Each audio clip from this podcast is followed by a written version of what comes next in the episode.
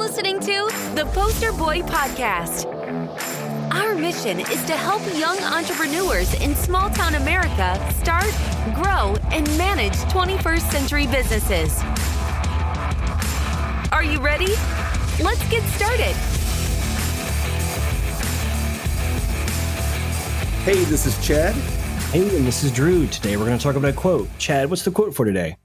All right. Our quote today is an anonymous quote, actually, and it is, do one thing every day that scares you.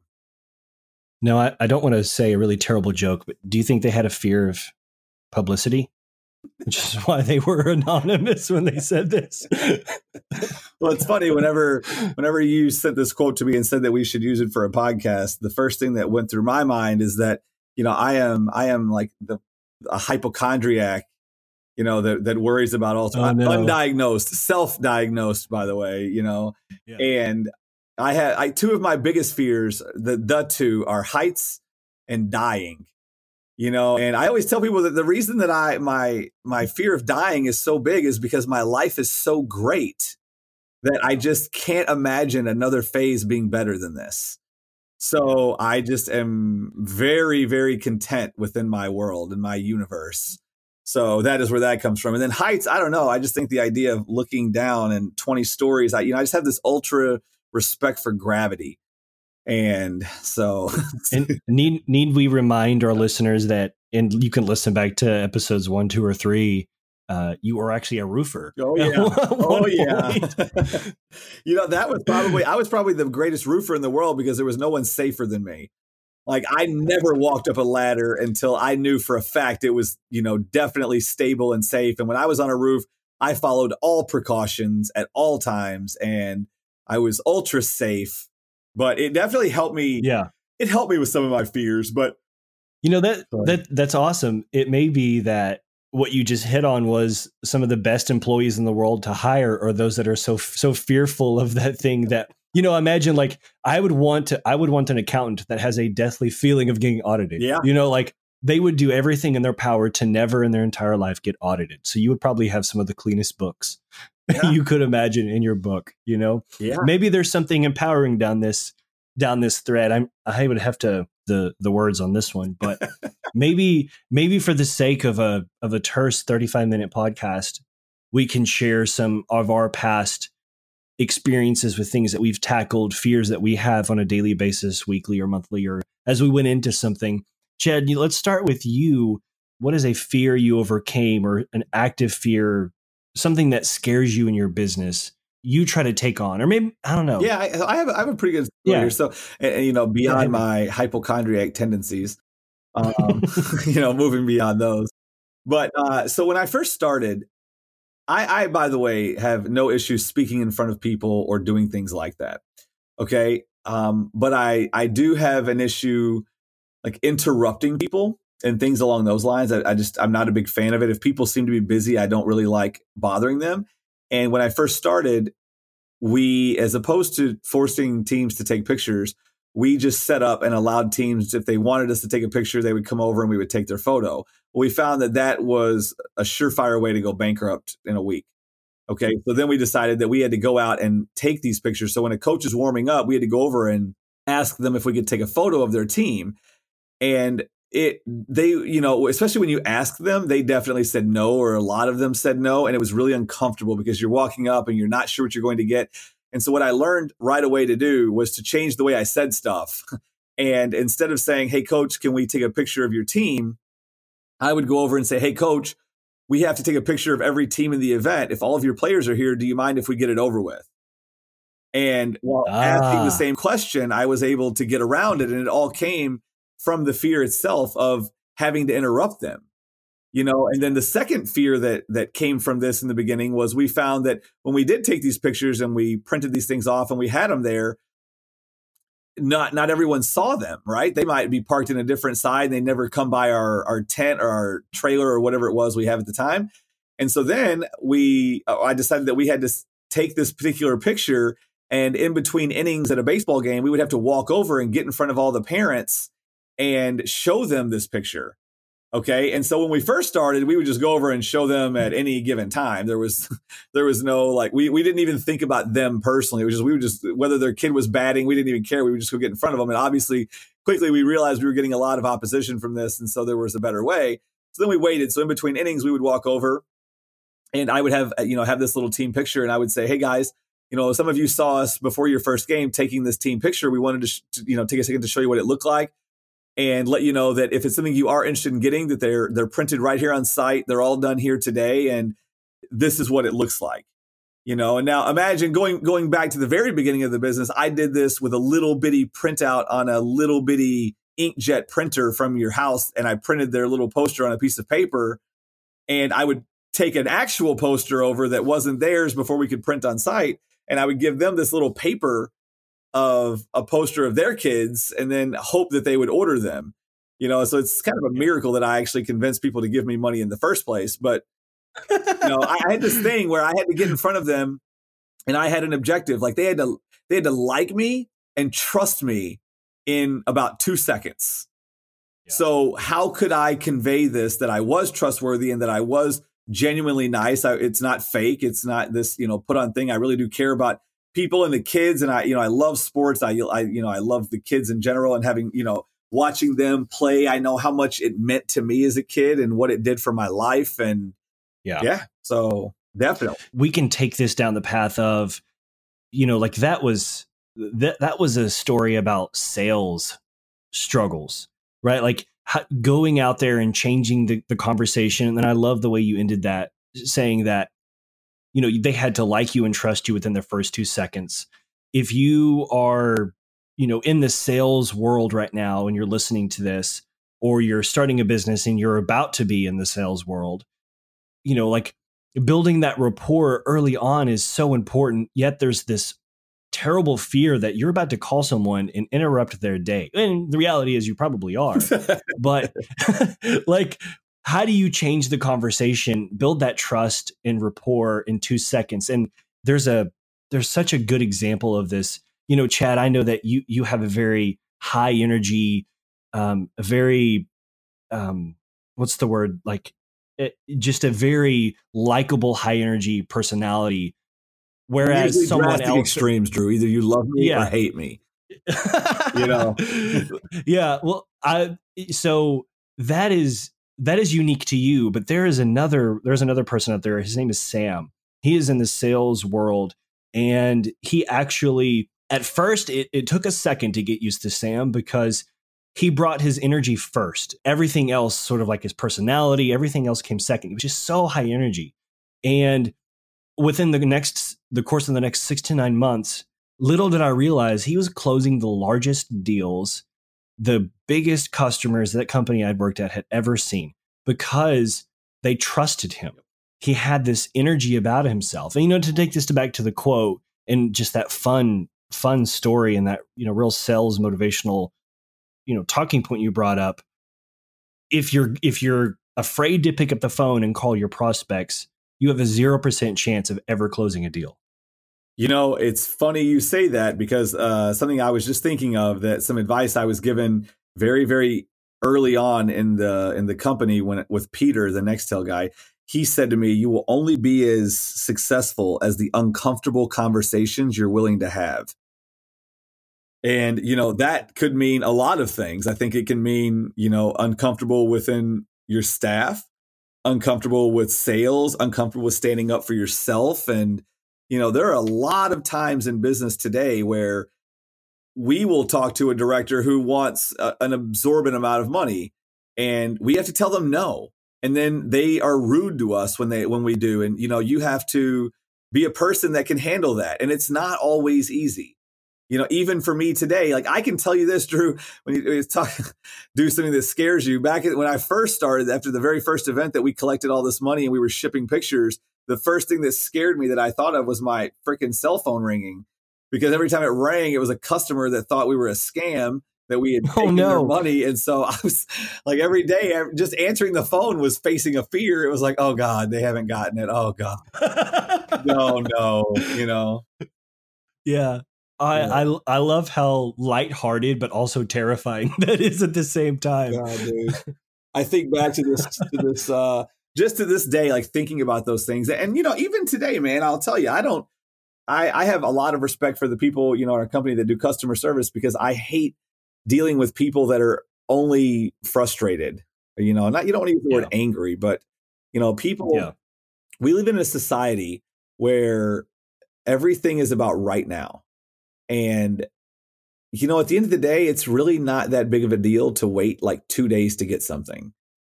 And, you know, but people think they need it yesterday. And, you know, hey, I'll tell you right now, I'm guilty as charged. I think it pushes people and it inspires people to push them to do more than they thought they could do.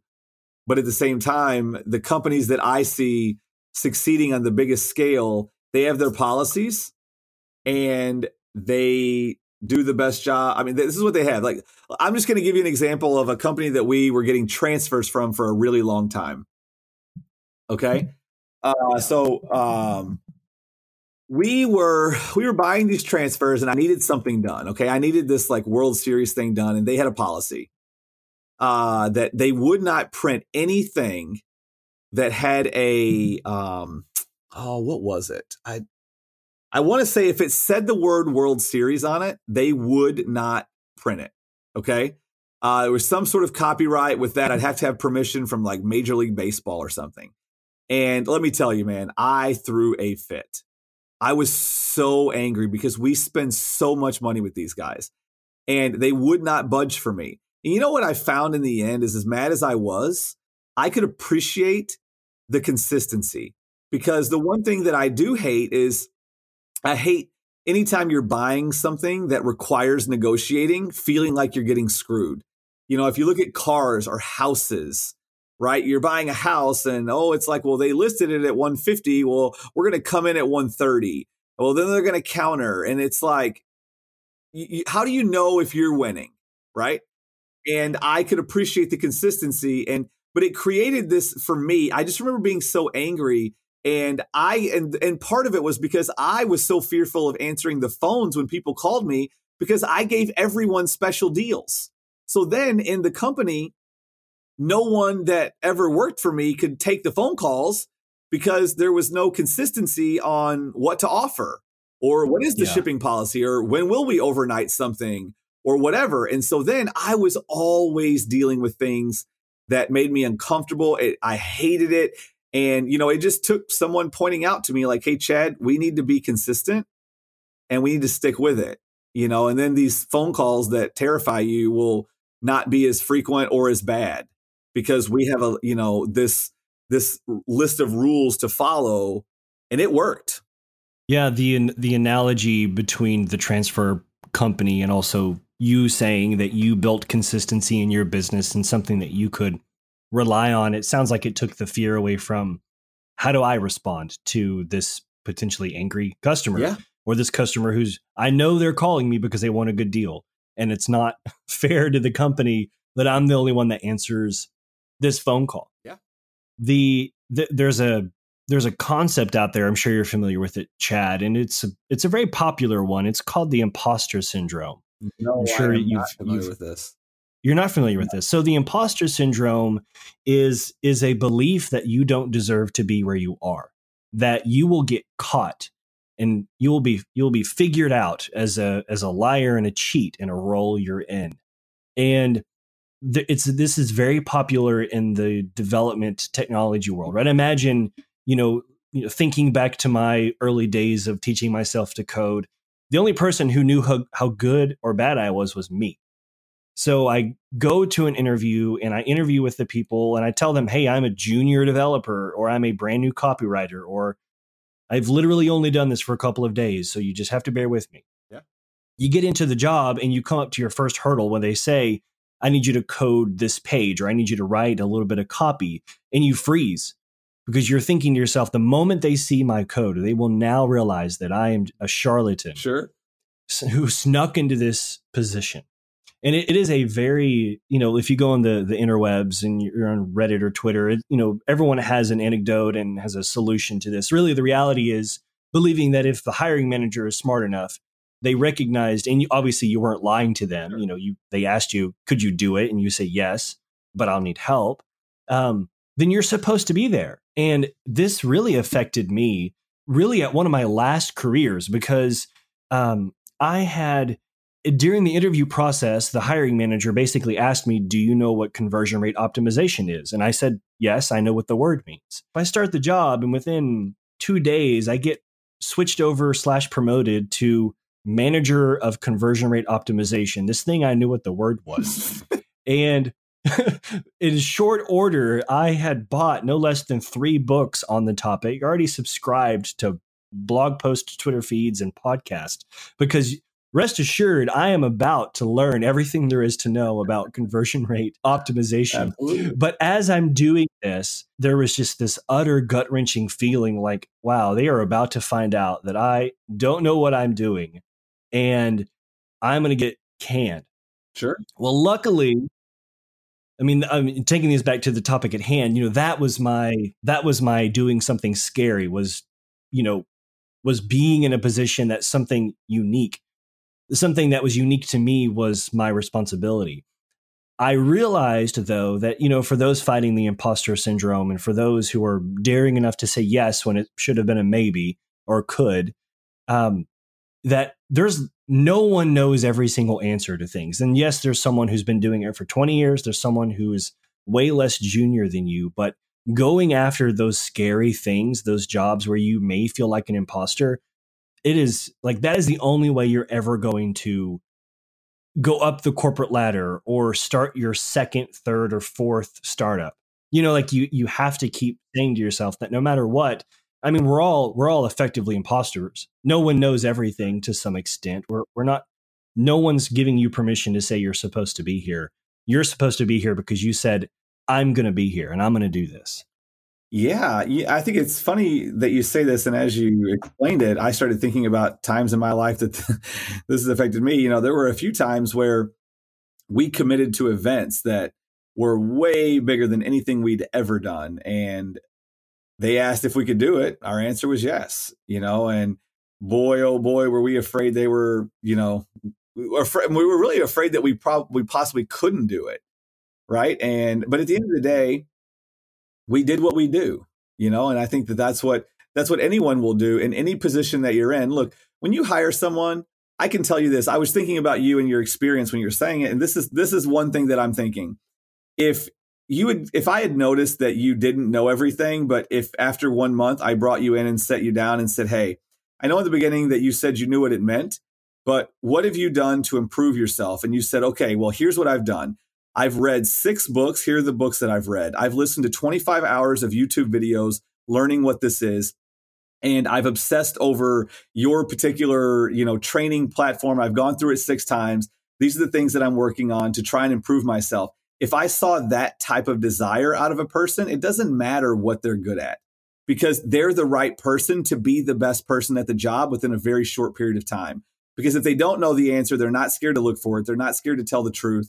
So I think for me personally, you know, do do I care if, you know, the imposter syndrome? I used to care what other people thought. And it was the reason that I would lie about what I had done, because I really hadn't done anything that was special, but I, I didn't want people knowing that.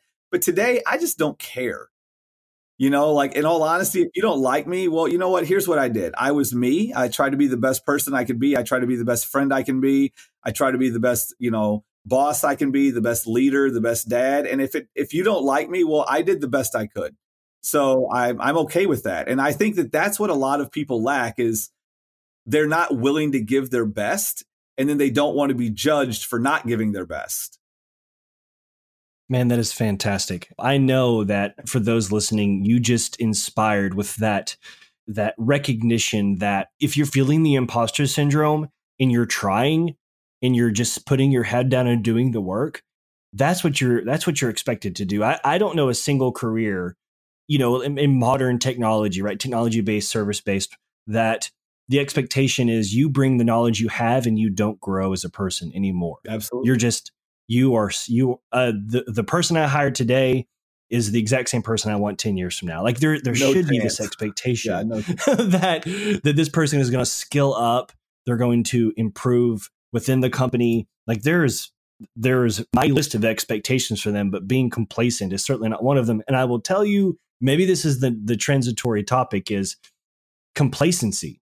Complacency is so ripe though, right? Because we get where we're, we get into a place that feels good and we want to live our lives and that's fine, but it feels like that's the opposite well, of doing well, things that are scary. I'd like this. I'd like to address that because, you know, in yeah. the beginning I was saying, like, for me personally, you know, I really love my life and it's the reason that I fear dying, right? Because I'm very comfortable within my life, but my life, part of my life involves self-improvement. Part of my daily routine involves reading and educating myself, and, you know, anything I can do that that's educational on things that I enjoy, or things that, you know, Drew, you might suggest something to me, or a book, and then I get into it and then I learn. And then from that book, I start finding other books that to stem off of it. And when I'm driving, I never listen to music. I listen to audiobooks or, you know, podcasts. And any anytime I'm doing anything, whenever I'm, you know, this morning, a prime example, I was at the gym and I ended up talking to a guy. And, you know, the more you read and the, the more you realize you don't know, the more you find people that are older that have life experience, you find them fascinating. You find their life stories fascinating. What is it? What is it that they wish they had done? You know, and th- this guy this morning specifically that I, you know, I think his name was Bill. He was sixty-five years old, and he was talking to me about some of his regrets. And he had sold a company, built a really big company in Connecticut, and sold it. And, you know, I I wasn't concerned about his his wins. I was concerned about what do you what do you wish you had done differently? Because I am still in the middle of it, and I have a chance to address those things. So when I'm his age, if I do have regrets, at least they're different than any of the other regrets that I'd yeah. heard along well, the way. That is so empowering. You know, and so, yeah, no, that is I so hope empowering. So. You know, I, and I, I think for anyone listening, it, you just want to look at all of the people that are where you want to be and figure out what is it that they wish they had done, and try to minimize those mistakes in the beginning. Because look, there is a reason that that everyone says the same thing. You know, a lot of these regrets are at the end of life. I wish, you know, my I can't tell you how many times I hear, before you know it, your kids are moving out. Before you know it, your kids are in college. Before you know it, your kids are having kids. And, you know, just make sure and embrace that time, and, and it let it be special. And so often in today's society, we just work, work, work, work. And you know, I, I try really hard during the day, you know, like right now, we, you know, we'll take the kids down to the beach and play with them for a few hours. We try and ride bikes. We try and do all of those things every day because it's important. And we, we have to act with it, you know, being intentional on those things, because I'll tell you something that's really scary is getting older and regretting stuff. And that's the scary thing you don't want to face every single day when you get older, is all of the stuff that you wish you had done. You know, you have to find that, that happy work-life balance. And make sure, you know, I don't know if I've ever said this to you, Drew, but I've always said I consider life to be like a, a three-piece pie. Okay, so basically, you have you have money, you have time, and you have friends and family. Okay, and if any of those things are missing, life is very different. Okay, so look, we could have a lot of money and a lot of friends, but no time. Okay. And we could have a lot of friends and all the time in the world, but nothing we can really afford to go do other than every single day just hang out at the park, right? It's, yeah. it's a little bit different. But we can have, you know, a lot of freedom and a lot of money and no friends and family to share it with. Again, it doesn't work, right? So we have to find that balance and and not measure your life against everyone else, but measure your life against your own wants and desires. If you don't want, you know, a ten million dollars, twenty million dollars company, that's okay. If you don't want a billion dollar company, that's okay. You know, running a company like that requires a lot of your life. And and maybe you're very good with, you know, spending time with your kids, and then down the road, you know, maybe your grandkids. And in the meantime, you know, maybe you do other things. Maybe you have hobbies that you enjoy, and you don't just want to work on something to have to make money from it. You know, and sometimes you just want to do stuff because you enjoy it. The, the guy that I met this morning, uh, Bill, I asked him, Uh, and I, this is probably relevant advice. He's such a nice guy. If I see him again, maybe I'll invite him oh, to please. our podcast, Drew. He, um, I asked him, or what was it about selling his company that he didn't see? What was a, a side effect that he didn't see coming? And he said, the hardest thing for me was that for forty years, I worked from five thirty in the morning until like six thirty at night. Okay. And he said that whenever I sold my company, that part of me was gone. And I didn't realize how much it would affect me. And he said, you know, if I could do it over, I would have built it to be prepared where it could be sold, but I would have just kept an active role where maybe I'm not thirteen hours a day, but I'm at least somewhat there and somewhat involved. But he said his kids had no interest in taking it over. And so, you know, he said for a, for a little bit, he was he was really, really struggling because he didn't know what to do with his day. You know, and right now he's he's down here where we are in, in Florida. And he said, you know, he's they sailed down here from, I think it was Connecticut. They sailed down, and then he said that they'll spend, you know, they'll stay here for a few months and they'll go to the Bahamas for three to four months. And for most people listening, it's like, well, that's the dream. And the truth is, that's not the dream. Okay. It seems really hard for people that aren't financially in a position to afford it to think that that's not the dream. But the dream, the true dream, is being able to spend your existence working on something that you're passionate about and seeing results from it, watching it grow. Like, these are little rewards. Okay. Traveling to warm places, beaches, those are little rewards, but there, it's not a lifestyle you want, because look, if that's the lifestyle you want, it's very easy to get that lifestyle. If all you care about is going to the beach every day, well, move to a beach town and get a job as a guy who sets out the chairs every day, and you can live on the beach every day. Like, there's no per. Well, I, I'm not going to say there's no purpose in that, because there could be for someone, but for me personally, there's no purpose in that. And my life has to be focused on purpose. And the advice I give to any entrepreneur who will listen is, whenever you build your life, intentionally build your life around purpose. Make sure that the things you're doing, you're proud of. Make sure you're not, you know, screwing people over. You're not doing this. You're trying to be the best person that you can physically be at all times, you know, and those are, those are lives that you can, at the end of them, you're proud of, you know. And I think for, for me, I, I want mine to go on as long as I can, and, and be proud of it as long as I can. And I, and Drew, I'm, I'm almost certain you probably I feel do. the same way. And I, I think what you just described there is so important for, for someone to realize.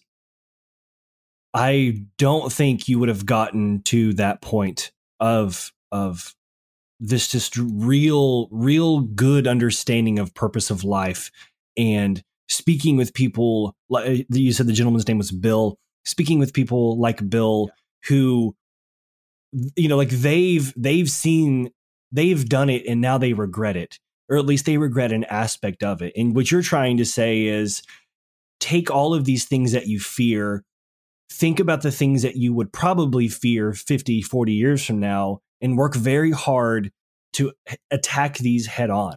I don't imagine that there's a single person out there, I mean, you know, not even related to work, there's just a single per- a rock climber, uh, you know, uh, a long distance marathon runner who didn't have some fear they had to overcome. The fear of, you know, getting a shin splint, the fear of, you know, the rope snapping, which I'm sure is petrifying you as, as I'm describing this, Chad. I'm not, I'm not getting on that thing in the first place. You don't have to worry about me. You know, like, like no, no one does something that is reaching, that gives them the chance to reach their full potential unless they overcome a series of hurdles. And these hurdles maybe sheer will, but in the end of the day, there's there's bound to be something there that's just flat out scary.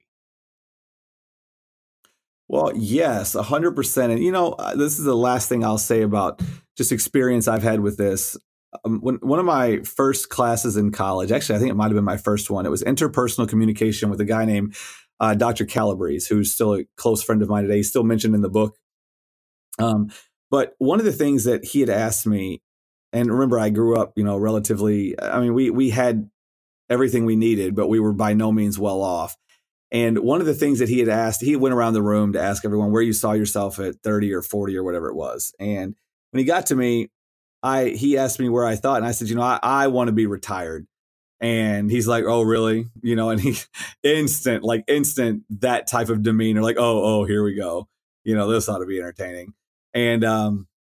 He said, okay, okay, so let, let's let's just start assuming some things, okay? So I, I want you to answer my question. I said, okay. He goes, so you've you've retired and you've got, let's say you got ten million dollars in the bank. You've traveled the world for two years. You bought a really nice house and you bought a boat. Okay, so now you've done all this. You traveled for straight two years, everywhere you wanted to go. You came back, you bought all the stuff you've ever thought about getting. He goes, so now you're you're thirty-two. Okay, so now what are you going to do every day for the next sixty years? And you know, it was probably the first time someone in my life had ever put it into that perspective, because I grew up in an area where everyone was either a farmer or they worked in like a factory. So work was never done with purpose. Work was something they had to do, and they all looked forward to the retirement part of it. And that's when their life would actually get started. And so, um, you know, he actually invited me to his office, and and we chatted for for actually we we ended up chatting every week after that. But he invited me in, we chatted, and I said, you know, I never thought about that. And he goes, well, I want you to think about it. He said, you know, that's not the, the secret to life. The secret to life is to choose something that you love working on every day, that you're willing to endure the ups and downs, and, you know, make it exciting. Like, enjoy your life. Don't be miserable for all of your work years and then look to live during retirement. That's totally pointless. Yes. Like, that's yes. something you should be scared of.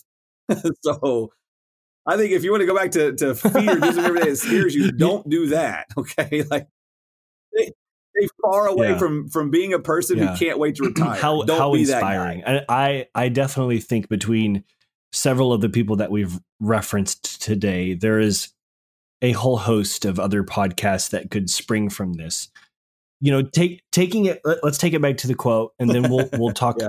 I'm sure we've talked about some action items here, but let's let's put these in stone. You know, attacking life and doing those things that are going to be significant, there's going to be some fear there. If you, if you, as Chad said, if you want to start a business, you're going to have to do some level of sales, and maybe you've got a fear of interrupting people. If you're going to cold call, you are definitely going to be interrupting people, right? Maybe you want, maybe you want to be an event manager, but you have a fear of public speaking, right? Like, these are, if it's a fear, it's not because it's something that you're not allowed to do or something that will necessarily harm you. It's a fear because of the way you perceive it. And if you if you are willing to do these things that are scary, then you overcome them. There is usually some good that comes on the other side of it, whether or not it's climbing a mountain, you know, doing long long distance cycling, um, proposing to your loved one. Like, there's likely some good at the end of overcoming a fear. Drew, I, I want to throw on there real quick. I don't know if you've ever heard Will Smith say this, but he says that your greatest life lives on the other side of your oh, fear. Oh man, I haven't never heard that. we, this might be a two for one quote. Yeah, wow. Will Smith said it, and I thought he, but he's talking about wow. he's talking about jumping out of an airplane, but I yeah. have no intention of doing that. Okay, but but yeah. I I don't disagree with him. And yes. And, and keep going. Sorry, I just wanted to throw that in. No, I, so I think I think that's the summary. You know, Will Smith, uh, I've watched a couple of his motivational videos on YouTube. They're all, you know, exciting, and his very Will Smith voice and his message is, is good. And we know The Pursuit of Happiness, that movie that came out, you know, how much how much gumption he had to overcome his adversity. I mean, goodness, I feel like we're tying in four or five different podcast episodes we've had, which we highly recommend go check out after this podcast. Either go backwards or forwards. It's either yeah. it's fine with us. All the messages are, are relative.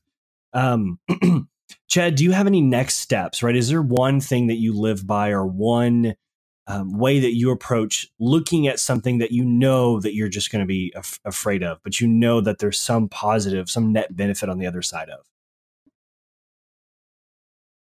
I think for this particular, you know, audience, it's, do I start a business or do I not? Like, the fear of failure is probably the thing that scares people the most, is what it means to fail. Well, I can tell you what it really means to fail, and that's to not try. You know, whether my story ends happily ever after or not, the one thing I can go down with no matter what is knowing I gave it my all.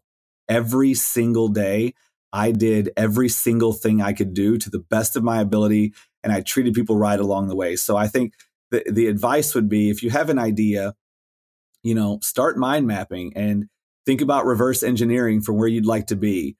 And don't don't let the fear of failure prevent you from ever starting, because I promise you, you the thing you don't want to be are the people that I that I talk to and learn about what they regret. And it's it's generally the things they didn't do. And I can assure you, you know, I think a lot of everyone knows Amazon at this point. But, you know, Jeff Bezos said that he I think one of his quotes, and I, I'm not, this is going to be nowhere near verbatim, but basically it was that he could handle failing, but not ever starting and trying would be something that would be very difficult to swallow. And I think that that's pretty much the approach that all entrepreneurs have. Once you get off, once you get going, you find that it's a lifestyle. This is this is more than, you know, this is this is there's a community of of people that do this. And so it's really, really it's really powerful, and it's not as scary as you think it is in the beginning. But once you get your feet wet, you find out that the, you know, the water's pretty warm. So I ho- hope that helps, Drew. I don't know if you have anything to add to that. I think that is just about the cream of the crop of responses and next steps we have for listeners. To summarize, you know, as you're listening to this podcast, you know, two days, two years from now, if you can at least approach approach starting a business, starting uh, an educational journey, starting a life that's exciting, you're going to have to overcome that that little bit of worry and that that doubt. And when you do that, you know, just as Chad has described, you know, you will ultimately have lived a life full of purpose. one hundred percent, man, one hundred percent. You know, I think that's going to that's going to lead us to next week's podcast, which I think is going to be a really good one, because we're going to talk about what the, you know, what we do on a daily basis. And I think that uh, that will tie into this next quote uh, by Wayne, and I'm going to probably butcher his last name, so forgive me, but we want to give him some credit. Wayne, uh, Wayne Huzinga. And he said that some people dream of success while other people get up every morning and make it happen.